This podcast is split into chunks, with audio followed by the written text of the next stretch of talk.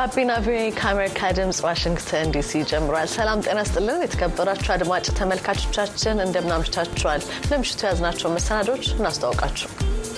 ከአማራ ብሔራዊ ክልላዊ መንግስት ውጪ በሌሎች የሀገራችን ክፍሎች ያሉ አንዳንድ አዝማሚያዎችና የጸጥታ ስጋቶችም ስላሉ እነዚህንም ታሳቢ በማድረግ ቀሪ ስራዎች በእቅድ የተያዙትንም ለመስራት ተጨማሪ ጊዜ የሚያስፈልግ በመሆኑ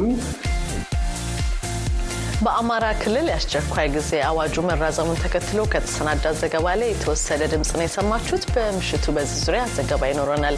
ስፖርትና ቴክኖሎጂ እንዲሁም ደግሞ ሌሎች ጥንቅሮችም አሉን። ኤደን ገረመው መሰናዳውን በመምራት አብሬያችሁ ቆያለሁ። ኤልያስ አስማረም በድምፅና ምስል ምህንድስና አብሮኛለ። መሰናዳው በጥራት ወደ እናንተ እንዲደርስ ከጀርባ ሆኖ በስራ ላይ ካሉ ከመላው የአሜሪካ ድምፅ ባለሙያዎች ጋር በመሆን አብራችሁን ታምሹ ዘንድ በአክብሮት እንጋብዛለን።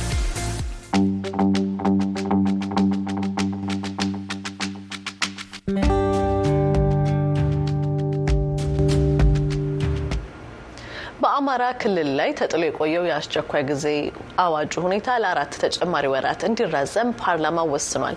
ላለፉት ስድስት ወራት ተፈጻሚ ሆነው የቆየው የአስቸኳይ ጊዜ አዋጁ እንዲራዘም ለምክር ቤቱ ጥያቄ ያቀረቡት የፍትህ ሚኒስትሩ ዶክተር ጌዲዮን ጢሞቴዎስ የአዋጁን ጊዜ ማራዘም ያስፈለገው ከአማራ ክልል በተጨማሪም በሌሎች የሀገሪቱ አካባቢዎችም ያሉ አንዳንድ አዝማሚያዎችና የጸጥታ ስጋቶችንም ታሳቢ በማድረግ መሆኑን ተናግረዋል። በሌላ በኩል ግን የአስቸኳይ ጊዜ ሁኔታው መራዘሙ እንዳሳዘናቸው አስተያየታቸውን ለአሜሪካ ድምጽ የሰጡ የክልሉ ነዋሪዎች ገልጸዋል። ኬኔዲ አባተ ቀጣዩን ዘገባ አሰናድቷል።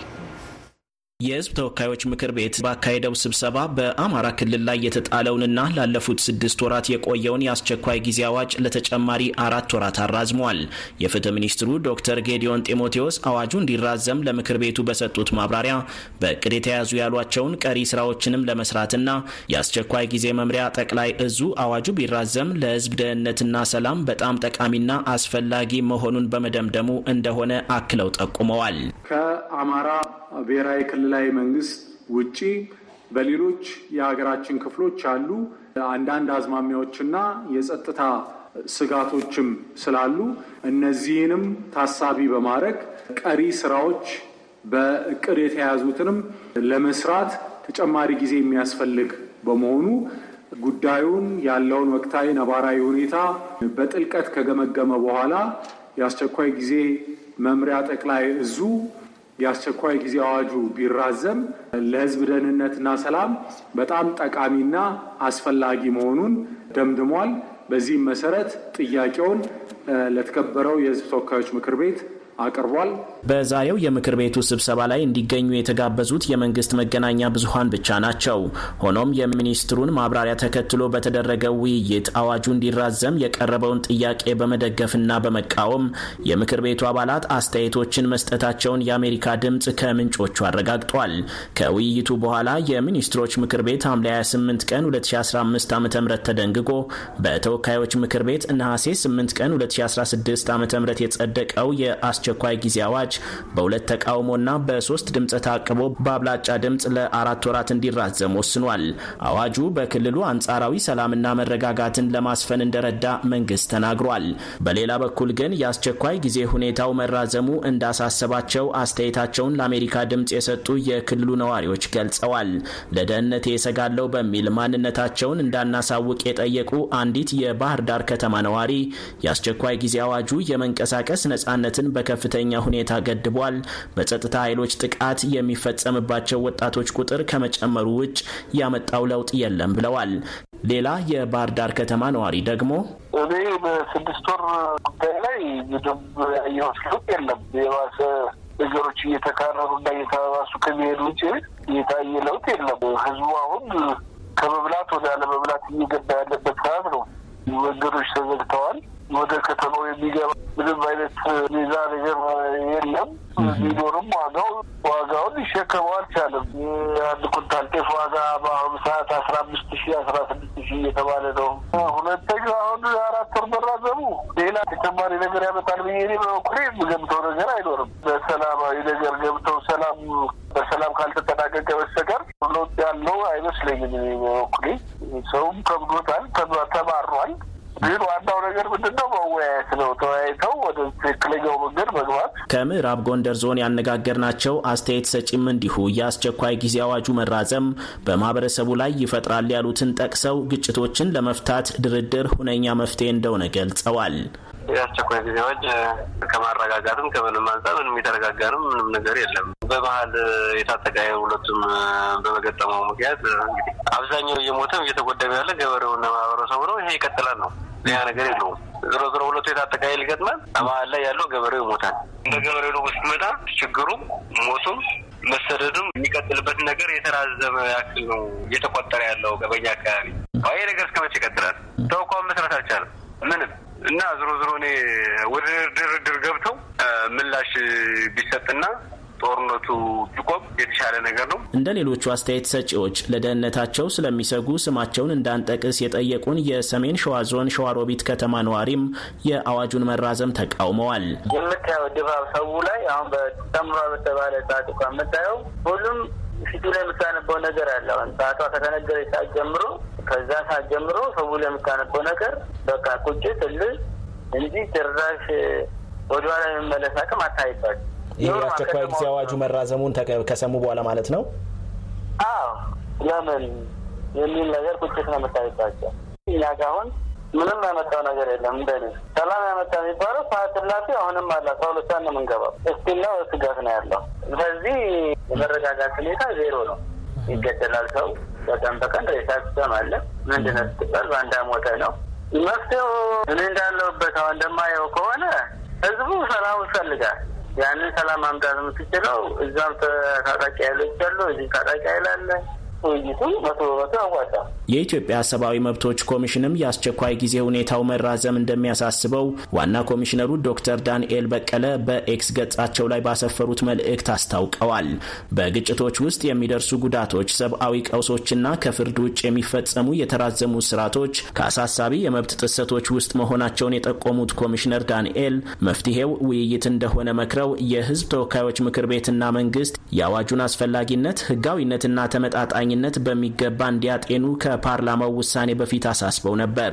የዋና ኮሚሽነሩን መልእክትና ሀሳብ ያጠናከሩት ምክትል ዋና ኮሚሽነሯ ራኬብ መሰለ ለቪኦኤ በሰጡት ቃል የአስቸኳይ ጊዜ ሁኔታው እንዲቀጥል መደረጉ ትክክል ነው ብለው እንደማያምኑ ተናግረዋል። የሰብአዊ crisis ከመፍጠር humanitarian crisis የምንለው ከመፍጠር አኳያ ትልቅ አስተዋጽኦ ስላለው ባይታደስና ችግሮችም ካሉ በመደበኛ የህግ ስርዓቱ መፍታት እንዲሞከር ነበረ። በውይይትም መፈታት ይችል ነበር። በመደበኛ ስርዓቱም መፈታት ቢችል ይሻላል ብለን ነው የምናስበው። ምክንያቱም በርካታ ችግሮችን ስለሚያነሳ የአስቸኳይ ጊዜ አዋጅ በሚታወጅበት ጊዜ። ስለዚህ በመደበኛ ስርዓቱ ማየቱ ሰብአዊ መብቶችን በተከበሩበት በተጠበቁበት ሁኔታ ለማስፈጸም ስለሚቀል ባይታደስ እንደገና renew ባይደረግ ጥሩ ነበረ። ግን ከሆነም ደግሞ አሁንም ቢሆን የሰብአዊ መብት ስታንዳርዶች በተጠበቁበት ህጋዊነት የተመጣጣኝ መስፈርቶች ተፈጻሚ በሆኑበት ሁኔታ እንዲፈጸም ጥሪ እናቀርባለን። ፓርላማው በአስቸኳይ ጊዜ አዋጁ ላይ ለመነጋገር ከመሰብሰቡ በፊት የመብቶች ኮሚሽኑ ልኮት በነበረ ምክር አዘል ሀሳብ ላይ አዋጁ እንዳይጸድቅ የሚጸድቅ ከሆነም ዕድሜው ከአንድ ወር ወይም ከጥቂት ሳምንታት እንዳይበልጥ ጠይቆ ነበር። ለአሜሪካ ድምፅ ኬኔዲ አባተ አዲስ አበባ።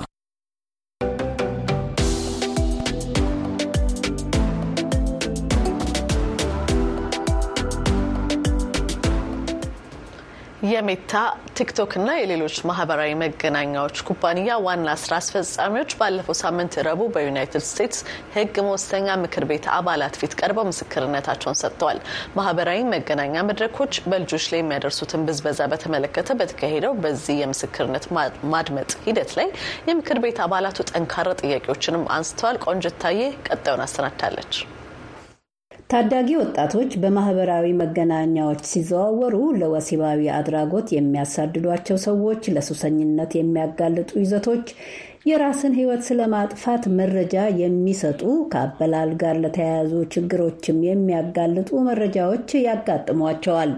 ይህንን ካልመሰልኩ ውብ አይደለሁም ለሚል ጭንቀት የሚዳርጉ አጓጉል የውበት ደረጃዎችና በማህበራዊ ገጾቻቸው ላይ ለሚያዋክቡ፣ ለሚያስፈራሯቸው ሰዎች መጋለጥም ሌላው አደጋ ነው። ለልጆች ደህንነት ተሟጋቾችና የዩናይትድ ስቴትስ ምክር ቤት አባላትም ታዲያ የማህበራዊ መገናኛ ኩባንያዎች ልጆችን እንዲህ ካሉ አደጋዎች ለመጠበቅ በቂ ጥረት አላደረጉም በማለት ይወቅሷቸዋል። እናም ከትናንት በስቲያ ረቡዕ የዩናይትድ ስቴትስ የሕግ መወሰኛ ምክር ቤት የፍትህ ኮሚቴ የሜታ፣ የቲክቶክ፣ የቀድሞ ትዊተር፣ የአሁኑ ኤክስ እንዲሁም የሌሎች የማህበራዊ መገናኛ ኩባንያዎች ስራ አስፈጻሚዎችን አቅርቦ ምክር ቤቱንና ወላጆችን ከጊዜ ወደ ጊዜ በጣም እያሳሰበ ስለመጣው ጉዳይ ቃላቸውን ተቀብሏል። የምስክርነት ቃል መቀበል ሂደቱ የጀመረው ራሳቸው ወይም የሚያውቋቸው ሌሎች ታዳጊዎች ማህበራዊ መገናኛ ላይ ለብዝበዛ መጋለጣቸውን የሚያውቁ ልጆችና ወላጆች በሰጡት አስቀድሞ የተቀዳ የምስክርነት ቃል ነበር። ሰዓታት በወሰደው የምስክርነት ቃል ሰሚ ሸንጎ ላይ የታደሙ የራሳቸውን ሕይወት ያጠፉ ልጆች ያሏቸው ወላጆች የልጆቻቸውን ፎቶግራፎች ወደ ላይ ይዘው በዝምታ ተቀምጠው ሂደቱን ሲከታተሉ ተስተውለዋል። ከሜታ ስራ አስፈጻሚ ከማርክ ዘከርበርግ ጋር የተጋጋለ እሰጥ አገባ ውስጥ የገቡት የሚዙሪው ሪፐብሊካን ሴኔተር ጃሽ ሃውሊ ጉዳት ለደረሰባቸው ሰለባዎችም ሆነ ለቤተሰቦቻቸው ካሳ ከፍለዋል ሲሉ ጠይቀዋቸዋል። ለእነዚህ ሰለባዎች ለእነኚህ ልጃገረዶች ካሳ ከፍለዋል? የእርስዎ ማህበራዊ መገናኛ መድረክ ላጠፋው ጥፋት ካሳ የሚገባቸው አይመስልዎትም? በእርስዎ መድረክ የተነሳ ለደረሱባቸው ችግሮች የምክር አገልግሎት እንዲያገኙ ይረዷቸዋል? ካሳ ይከፍሏቸዋል?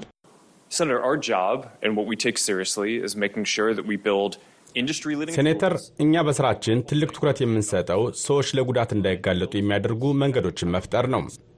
ጎጂ የሆኑ ይዘቶችን እየተከታተሉ ከመድረኩ ለማስወገድ የሚያስችሉ የተራቀቁ ዘዴዎችን መፍጠር ላይ አተኩረን በመስራት ላይ ነን።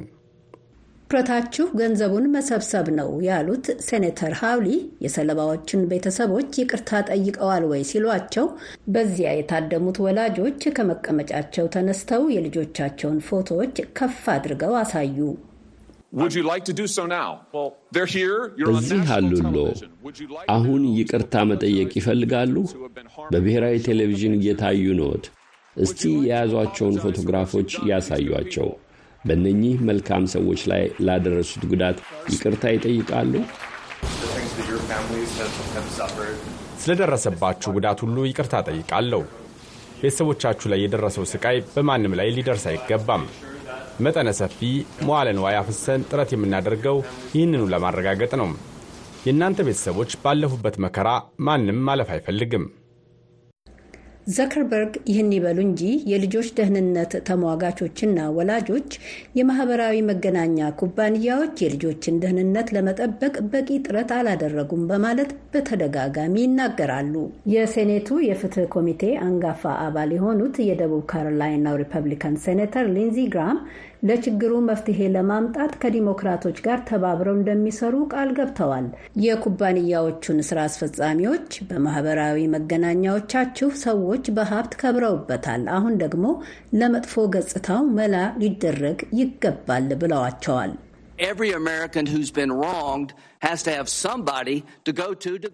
በደል የደረሰባቸው አሜሪካውያን ሂደው አቤት የሚሉበት አካል ሊኖር ይገባል። እናንተ ላይ ቅጣት የሚጥል ኮሚሽን የለም። የሚያስቀጣችሁ አንዳች ሕግ የለም። ምክንያቱም እኛ የምናደርገውን በሙሉ ትቃወማላችሁም፣ ልትከሰሱም አትችሉም። ይህ መቆም አለበት። እነዚህን ሰዎች ተጠያቂ የሚያደርግ ስርዓት ከሌለን እዚህ የተሰበሰቡት ቤተሰቦች ልንረዳቸው እንደምንፈልግ እንዴት ሊያምኑ ይችላሉ? ማኅበራዊ መገናኛ ይጠቅማል። ጨለማው ገጽታ ግን ከጥቅሙ በጣም ይገዝፋል። አሜሪካውያን በዚህ ሁኔታ ሊኖሩ አይገባም። የዲስኮርዱን ስራ አስፈጻሚ ጄሰን ሲትሮንን ጨምሮ የማህበራዊ መገናኛ ኩባንያዎች ስራ አስፈጻሚዎቹ ስራ ላይ ስላዋሏቸው የልጆች ደህንነት መጠበቂያ ዘዴዎች እንዲሁም ለትርፍ ከማይሰሩ ድርጅቶችና ከሕግ አስከባሪዎች ጋር በመተባበር ልጆች እንዳይጋለጡ ለመከላከል ስለሚያደርጉት ጥረት ሲያስረዱ የነበረ ሲሆን ለልጆች ደህንነት ተሟጋቾች ግን ኩባንያዎቹ ልጆችን የሚጠብቅ እርምጃ አልወሰዱም በማለት አጥብቀው ይወነጅሏቸዋል። በረቡዕ ዕለቱ የምስክርነት ቃል ሰሚ ሸንጎ ሪፐብሊካንና ዴሞክራት ሴኔተሮች ባልተለመደ መልኩ ተመሳሳይ አቋም ይዘው ሲናገሩ ተደምጠዋል። የሆነ ሆኖ ይህ ብቻውን ከሁለት ዓመታት በፊት የቀረበውን የልጆች የኢንተርኔት ደህንነት ድንጋጌን ለማሳለፍ በቂ ይሆን እንደሆነ ከጊዜ ጋር የሚታይ ይሆናል።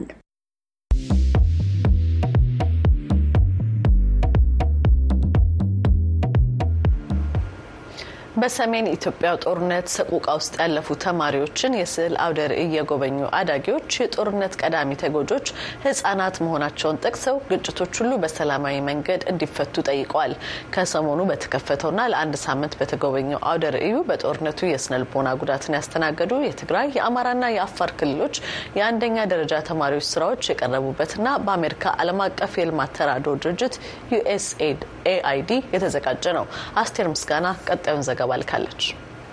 ባለፈው ሳምንት ማክሰኞ ጥር 14 ቀን 2016 ዓ ም በአዲስ አበባ ከተማ በተከፈተው አውደ ርዕይ የቀረቡ ስዕላት የሰሜን ኢትዮጵያው ጦርነት በተካሄደባቸው የትግራይ የአማራና የአፋር ክልሎች የስነ ልቦና ጉዳት ደርሶባቸው የነበሩ የአራተኛና አምስተኛ ክፍል ተማሪዎች እንደሆኑ ሁነቱን ያዘጋጀው የአሜሪካ ዓለም አቀፍ የልማት ተራድኦ ድርጅት ወይም ዩኤስኤድ READ II ፕሮጀክት ለአሜሪካ ድምፅ አስታውቋል። በአውደ ርዕዩ 56 ስዕሎች ለእይታ እንደቀረቡ የጠቀሱት የፕሮጀክቱ ዳይሬክተር ዶክተር ጣሰው ወልዴ ለጦርነቱ የነበራቸውን ስሜት በስዕል እንዲገልጹ እድሉ ከተሰጣቸው 11 ሺህ ከሚደርሱ የትግራይ የአማራና የአፋር ክልሎች አዳጊ ተማሪዎች መካከል ሀሳባቸው ገዢ ሆኖ የተገኙ ስራዎች ናቸው ብለዋል። የሪድቱ ፕሮጀክት የተቀረጸው በጦርነት ምክንያት ከትምህርት ቤት ርቀው የቆዩ ተማሪዎች ወደ ትምህርት ገበታቸው ሲመለሱ የተረጋጋ ስብዕና እንዲኖራቸው በሚል እንደሆነ ዳይሬክተሩ ዶክተር ጣሰው ዘውዴ አስረድተዋል። ብዙዎቹ ተማሪዎች በጦርነቱ ጊዜ በጣም ከባድ መሳሪያዎች ድምፅን እየሰሙ ተረብሸው ነበር። የሞቱ ሰዎች አይተዋል።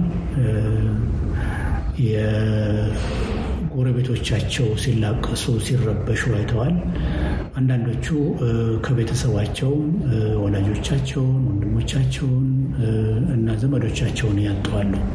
ስለዚህ ምንም እንኳን ወደ ትምህርት ቤት ቢመጡ የተረጋጋ አእምሮ አይደለም ይዘው የመጡት። ስለዚህ ይህንን ችግር ለማቃለል ያደረግነው ነገር ቢኖር አንደኛው የስፖርት መጫወቻ ቁሳቁሶችን በማቅረብ ተማሪዎች የ body movement therapy እንዲያገኙ ተደርጓል። ሁለተኛ መምህራን በክፍሉ ውስጥ በሚያስተምሩበት ጊዜ የተለያዩ activity ዎችን በድራማ መልክ ሊሆን ይችላል፣ በሙዚቃ መልክ ሊሆን ይችላል፣ በተረት መልክ ሊሆን ይችላል። ያንን አይነት therapy እንዲጠቀሙ ለማድረግ ስልጠና ወስደዋል። አንዱ እንደ therapy እንዲጠቀሙበት ያደረግነው እንግዲህ የ visual art therapy የሚባለው ነው። በስዕል በስዕል communicate በማድረግ ሀሳባቸውን፣ feeling ኣቸውን፣ emotion ኣቸውን በስዕል መልክ እንዲገልጹ ማድረግ ነው። የገጠር መንደሮች፣ አትሌቶች፣ የፈረሱ ትምህርት ቤቶች፣ ታላቁ የህዳሴ ግድብ፣ የሰላም ምልክት የሆነችው ነጭ ርግብ፣ እናቶችና ህጻናት ሴቶች ከቀረቡ ስዕላት መካከል ጎልተው ታይተዋል። ሁሉም የህብረተሰብ ክፍሎች ወደ አውደ ርዕዩ ቢጋበዙም በተለይ በተመሳሳይ የእድሜ ክልል ያሉ የአንደኛ ደረጃ አዳጊ ተማሪዎች ዋና ታላሚዎች እንደሆኑ ዶክተር ጣሰው ገልጸዋል። አብዛኛዎቹ ልጆች የኢትዮጵያዊነት መልእክት ያለውን እንትን ነው ስዕል ያደረጉት። በተለይ ከጦርነት ይልቅ ወደ ሰላም የሚሄደው መልእክት በሙሉ የነገውን ጥሩነት የነገውን እድገት የሚወክለው ሰላም መሆኑን ይገልጻል። ርዕዩ ላይ ያነጋገርናቸው ጎብኚዎች ተማሪዎቹ በለጋ ዕድሜያቸው የጦርነትን አስከፊነትና የሰላምን አስፈላጊነት ያንጸባረቁባቸው ስዕላት ናቸው ይላሉ። በአዲስ አበባ ከተማ ብሩህ ተስፋ አንደኛ ደረጃ ትምህርት ቤት እንደመጣች የምትናገረው የ15 ዓመቷ ህሊና ጥላሁን እኩዮቿ በስዕል ስሜታቸውን እንዲገልጹ የተመቻቸው እድል እንዳስደስታት ገልጻ ከስዕሎቹ ብዙ ትምህርት እንደወሰደች ትናገራለች። መጀመሪያ ልጆቹ በጣም እድሜያቸው ትንሽ ነው። የአራተኛና የአምስተኛ ክፍል ተማሪ ናቸው። ሁለተኛ ደግሞ የመጀመሪያ ስዕሉን ሳይ የተረዳሁት ሀሳባችንን በስዕል ማንጸባረቅ እንደምንችል ነው ማለት ነው። ጦርና መሀል ደግሞ ወላጆች ብቻ ሳይሆኑ ልጆችን ይጎዳሉ። አሁን ብዙ ስዕሎች አሉ እዚህ ጋር ሁሉም ስዕሎች እውነት ለመናገር ከሆነ ወደ ሰላም የሚወስዳቸውን መንገድ ነው የሚያሳይ። ይሄ ስዕሉ አንደኛ ነው ለእኔ ተመችቶኛል። ምክንያቱም አንደኛ ሀሳባቸውን ገልጸዋል፣ ሁለተኛ አይምሯቸው ውስጥ ይዘው የሆነ ጭንቀት ከሚፈጥርባቸው በቃ ሀሳባቸውን ገልጸው የሆነ ረፍት ያገኛሉ። እሱ አንደኛ ነገር። ሁለተኛ ነገር ደግሞ ዘላቂ የሆነ መፍትሄ መገኘት አለበት። ማለት እኛ እየኖርን ነው አለ ከቤተሰቦቻችን ጋር እኛ ለአንድ ቀን ምናምን ሌላ አክስት አጎት ጋር ሄደን የሚሰማን ስሜት እናውቀዋለን። ልጆችም ወላጆችም እዛ ጋር ግን እስከ መጨረሻውን ወላጅና ልጅ እየተቆራረጠ ያለ ያንን ነገር እንድንቀርፍ ደግሞ የሆነ ነገር መደረግ አለበት። ይህንን ነገር እንዲደረግ የሆነ መልዕክት አስተላልፋለሁ። አመሰግናለሁ። ከዚያው ትምህርት ቤት እንደመጣ የሚናገረው ሌላው ጎብኚ ረያህን ሰልማን የ15 ዓመት አዳጊና የስድስተኛ ክፍል ተማሪ ነው። ከተመለከታቸው ስዕሎች ምን እንደተረዳ ጠየቅ ነው። ይህን ነገር የተረዳውበት መንገድ ስዕል የሳሉ ስዕል የነበሩበትን ችግርና ውስጣቸው የገባው ሐዘን ውስጣቸው የነበረውን ማለት ከዚህም በኋላ ደግሞ ሰላም እንደሚመጣና አዲስ ተስፋ እንዳላቸው ከዚህ ስዕል ተምሬያለሁ። እናም ይሄ ስዕል አሁን ለምሳሌ ብንመለከት እዚህ ጋር እርግብ አለች። እርግቧ ደግሞ የሰላም ምልክት ናት። ነገ ሰላም ሆኖ ወደ ትምህርት ቤታችን መልሰን እንማራለን ወይም ደግሞ ከእንደገና ከእንደ አዲስ አዲስ ህይወት እንጀምራለን ለሁለት ዓመታት ገደማ የዘለቀው የሰሜን ኢትዮጵያው ጦርነት በሶስቱ ክልሎች በሚሊየን የሚቆጠሩ ተማሪዎችን ከትምህርት ገበታ እንዲርቁ አድርጎ እንደቆየ ያወሱት የሪድቱ ፕሮጀክት ዳይሬክተር ዶክተር ጣሰው የስዕላት አውደሪው የስነ ልቦና ጉዳት ለደረሰባቸው አብዛኛዎቹ ተማሪዎች እንደ ማገገሚያ ስልት ማገልገሉን ተናግረዋል። ተማሪዎቹ የስዕል ጥበብን ተጠቅመው የጦርነትን አስከፊነትና የሰላምን አስፈላጊነት አንጸባርቀዋል ይላሉ። የአብዛኛዎቹ ስራዎች ጭብጥም ትላንት ካሳለፉት ስቃይ ተነስተው ነገ ቢሆን ብለው የተመኙትን ተስፋ እንደሆነ ለጎብኚዎቹ ተማሪዎች ተገልጿል። ያነጋገርናቸው አዳጊዎችም በአውደሪው ከቀረቡ ስራዎች በመነሳት አስተያየታቸውን አካፍለውናል። የወደፊት ተስፋዬ ግጭቶችን ለማስቆም ማለት ግጭቶች ምንም አይነት ለእኛ ጥቅም ስለሌለ መጎዳዳት ስለሆነ ይሄ ነገር እንዲቆም ለመስራት ይፈልጋል። በመጀመሪያ ግጭቱ እንትን ሀገርና ሀገር ሳይሆን እርስ በርስ ጦርነት ስለሆነ በዛ ሰዓት ደግሞ እርስ በርስ በሚያደርጉበት ሰዓት ሕፃን ሌላ ልጆች ሊጎዱ ስለሚችሉ ለስደት ይጋለጣሉ። እርስ በርስ ግጭቱ መቆም አለበት። ምክንያቱም ማህበረሰቡን እየጎዳ እንጂ እየተጠቀመ አይደለም። አንዱ በዛሬው ዕለት የተጠናቀቀው የአዳጊ ተማሪዎቹ የስዕል አውደ ርዕይ ባለፉት ስድስት ቀናት ለተመልካቾች ክፍት ሆኖ ቆይቷል። ለአሜሪካ ድምፅ አስቴር ምስጋናው።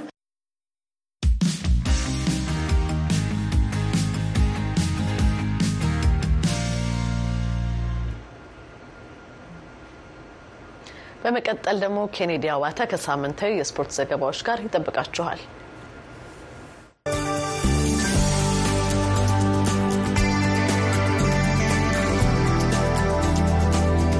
በዩናይትድ ስቴትስ ቦስተን ትናንት ጥር 26 በተካሄደ የኒው ባላንስ የቤት ውስጥ ውድድር ኢትዮጵያውያን አትሌቶች ድል አድርገዋል። በ3000 ሜትር መሰናክል አትሌት ለሜቻ ግርማ ውድድሩን 7 ደቂቃ ከ29.08 በማጠናቀቅ አሸንፏል። የኬንያና የአየርላንድ አትሌቶች ሁለተኛና ሶስተኛ ወጥተዋል። በ1500 ሜትር የሴቶች ውድድር ደግሞ አትሌት ጉዳፍ ጸጋይ የሀገሯን ልጅ ብርቅ ያየሎምን አስከትላ በመግባት አሸንፋለች። ጉዳፍ ርቀቱን በ3 ደቂቃ ከ58 8.11 ሰከንድ ያጠናቀቀች ሲሆን በማይክሮ ሰከንዶች ተቀድማ ውድድሩን በ3 ደቂቃ ከ58.43 ሰከንድ ያጠናቀቀችው የ18 ዓመቷ አትሌት ብርቄ ሃየሎም በርቀቱ ያስመዘገበችው ሰዓት ከ20 ዓመት በታች የዓለም የቤት ውስጥ ፈጣን ሰዓት ሆኖ ተመዝግቧል። አሜሪካዊቷ ኤምሊ ማኬ ውድድሩን በሶስተኝነት ያጠናቀቀች አትሌት ናት። አውስትራሊያዊቷ ጄሲካ ሁል አንደኛ በወጣችበት የሴቶች 3000 ሜትር ደግሞ ኢትዮጵያዊቷ መልክናት ውዱ ሶስተኛ ስትወጣ አሜሪካዊቷ ኤሌ ሴንት ፔር ሁለተኛ ደረጃን ይዛ አጠናቃለች። ከጥር 21 ጀምሮ በአዲስ አበባ ከተማ የኢትዮጵያ ስፖርት አካዳሚ ለስድስት ቀናት የተካሄደው የኢትዮጵያ አትሌቲክስ ሻምፒዮና ትናንት ፍጻሜውን አግኝቷል። አንጋፋውና በርካታ አትሌቶችን ያፈራው ይህ ሻምፒዮና ዘንድሮ ለ53ኛ ጊዜ የተካሄደ ሲሆን ከ1100 በላይ አትሌቶች ክልላቸውን፣ ክለባቸውንና ተቋማቸውን ወክለው መሳተፋቸውን የኢትዮጵያ አትሌቲክስ ፌዴሬሽን መረጃ ያመለክታል። ጠንካራ ፉክክር በታየበት በዚህ ሻምፒዮና በአጠቃላይ በወንዶችና በሴቶች በሰበሰበው 360 ነጥብ የኢትዮጵያ ንግድ ባንክ አንደኛ ሆኖ በማጠናቀቅ የዋንጫ ተሸላሚ ሆኗል። መቻል በ253 ነጥብ ሁለተኛ ሲወጣ ኢትዮ ኤሌክትሪክ ክለብ በ216 ሶስተኛ ደረጃን ይዞ ማጠናቀቁን ፌዴሬሽኑ አስታውቋል። በኮት ዲቫር አስተናጋጅነት እየተካሄደ ያለው 34ተኛው የአፍሪካ ዋንጫ አፍኮን 2023 ባልተጠበቁ ድራማዊ ክስተቶች ሲቀጥል ይህም እስካሁን ሰባት አሰልጣኞችን ከስራ አሰናብቷል። ግብፅ አሰልጣኟን በማሰናበት የቅርብ ጊዜዋ ሀገር ሆናለች። የፈርዖኖቹ አሰልጣኝ ሩይ ቪቶሪያ ብሔራዊ ቡድኑን ለስምንተኛ ጊዜ የአፍሪካ ዋንጫ ሻምፒዮን በማድረግ የቡድኑን አህጉራዊ ሀያልነቱን የማስጠበቅ ኃላፊነት አልተወጣም በሚል መሰናበቱን የግብፅ እግር ኳስ ማህበር አስታውቋል።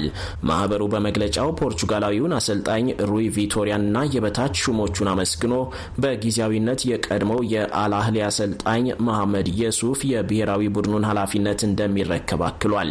ከፈረንጆቹ 2010 በኋላ የመጀመሪያውን ዋንጫ እናሸንፋለን ብለው ወደ ኮት ዲቫር ላቀኑት ግብፃውያን በመጨረሻዎቹ 16ቱ የጥሎ ማለፍ ጨዋታ መሰናበታቸው መራር ሽንፈት ሆኖባቸዋል። አንድም የምድብ ጨዋታ ሳያሸንፉ ሶስቱንም ጨዋታዎች በአቻ ውጤት ተለያይተው ወደ ጥሎ ማለፉ የተሸጋገሩት ግብጾች ባለፈው ሳምንት ከዲሞክራቲክ ሪፐብሊክ ኮንጎ ጋር በተደረገው የጥሎ ማለፍ ጨዋታ በአስደናቂ የፍጹም ቅጣት ምት ስምንት ለሰባት ተሸንፈው ከውድድሩ ውጭ መሆናቸው ይታወሳል። የአሁኑ የአፍሪካ ዋንጫ ከውጤት ቀውስ ጋር በተገናኘ በአሰልጣኞች ስንብት በቀዳሚነት የሚጠቀስ ሲሆን ከግብጽ በተጨማሪ ጋና፣ አልጄሪያ፣ ታንዛኒያ፣ አስተናጋጇ ኮት ዲቫር፣ ቱኒዚያና ጋምቢያ ሌሎቹ ከብሔራዊ ቡድን አሰልጣኞቻቸው ጋር የተለያዩ ሀገራት ናቸው። አሰልጣኟን ካሰናበተች በኋላ መነቃቃት የሚታይባት ኮት ዲቫር ከምድቧ በምርጥ ሶስተኝነት ተንጠልጥላ አልፋ ለግማሽ ፍጻሜ ከደረሱ አራት ሀገራት መካከል መሆኗ ይታወቃል። በአፍሪካ እግር ኳስ የመሪነት ደረጃ ላይ የሚገኙ አምስት ሀገራት ከሩብ ፍጻሜው በፊት አራቱ ደግሞ በሩብ ፍጻሜው ተሰናብተዋል።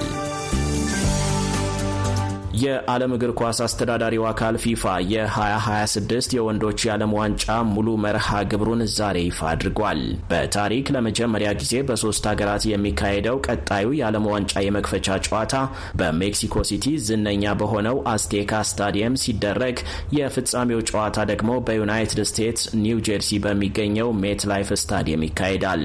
በሰሜን አሜሪካዎቹ ካናዳ፣ ዩናይትድ ስቴትስ እና ሜክሲኮ ጣምራ አስተናጋጅነት የሚካሄደው የውድድሩ ሙሉ መርሃ ግብር ይፋ የሆነው የፊፋ ፕሬዝደንት ጂያኒ ኢንፋንቲኖ በተገኙበት የቀጥታ ስርጭት ላይ ነው። ውድድሩ በሜክሲኮ አዝቴካ ስታዲየም እንደ አውሮፓውያን አቆጣጠር ሰኔ 11 2026 ሲጀመር የዩናይትድ ስቴትሷ ኒው ጀርሲ ግዛት ማያሚን በማሸነፍ የፍጻሜውን ጨዋታ እንድታስተናግድ በፊፋ ተመርጣለች። 82500 ተመልካቾችን የማስተናገድ አቅም ያለው የኒው ጀርሲው ሜትላይፍ ስታዲየም ከኒውዮርክ ከተማ በአምስት ማይል ርቀት ላይ የሚገኝ ነው። የ2026ቱ የዓለም ዋንጫ በአስተናጋጅ ሀገሮች ብቻ ሳይሆን የተሳታፊ ሀገራት ቁጥርም ከ32 ወደ 48 ከፍ ብሎ የሚካሄድ የመጀመሪያው የዓለም ዋንጫ ነው። በአጠቃላይ ለ39 ቀናት በሚቆየው በቀጣዩ የዓለም ዋንጫ 104 ጨዋታዎች የሚደረጉ ሲሆን በዚህም አዲስ ክብረ ወሰን ያስመዘግባል። የፍጻሜው ውድድር በአውሮፓውያኑ አቆጣጠር ሐምሌ 19 እንደሚካሄድ የፊፋ መርሃ ግብር ያመለክታል። የካናዳዋ ቶሮንቶ፣ የዩናይትድ ስቴትሷ ሎስ አንጀለስ እና የሜክሲኮዋ ሜክሲኮ ሲቲ የየሀገሮቹ ብሔራዊ ቡድኖች የመክፈቻ ጨዋታ የሚደረግባቸው ከተሞች ናቸው። ለዛሬ የመረጥናቸው ስፖርታዊ መረጃዎቻችን እነዚህ ናቸው። ለአሜሪካ ድምፅ ኬኔዲ አባተ አዲስ አበባ። እኛም የዕለቱን መሰናደው ፈጽመናል። ኤደን ገረመው መሰናደውን በመምራት የለስ አስማረ በቅንብሩ ከመላው የአሜሪካ ድምፅ ባለሙያዎች ጋር እንሰናበታለን። ጤና ይስጥልን።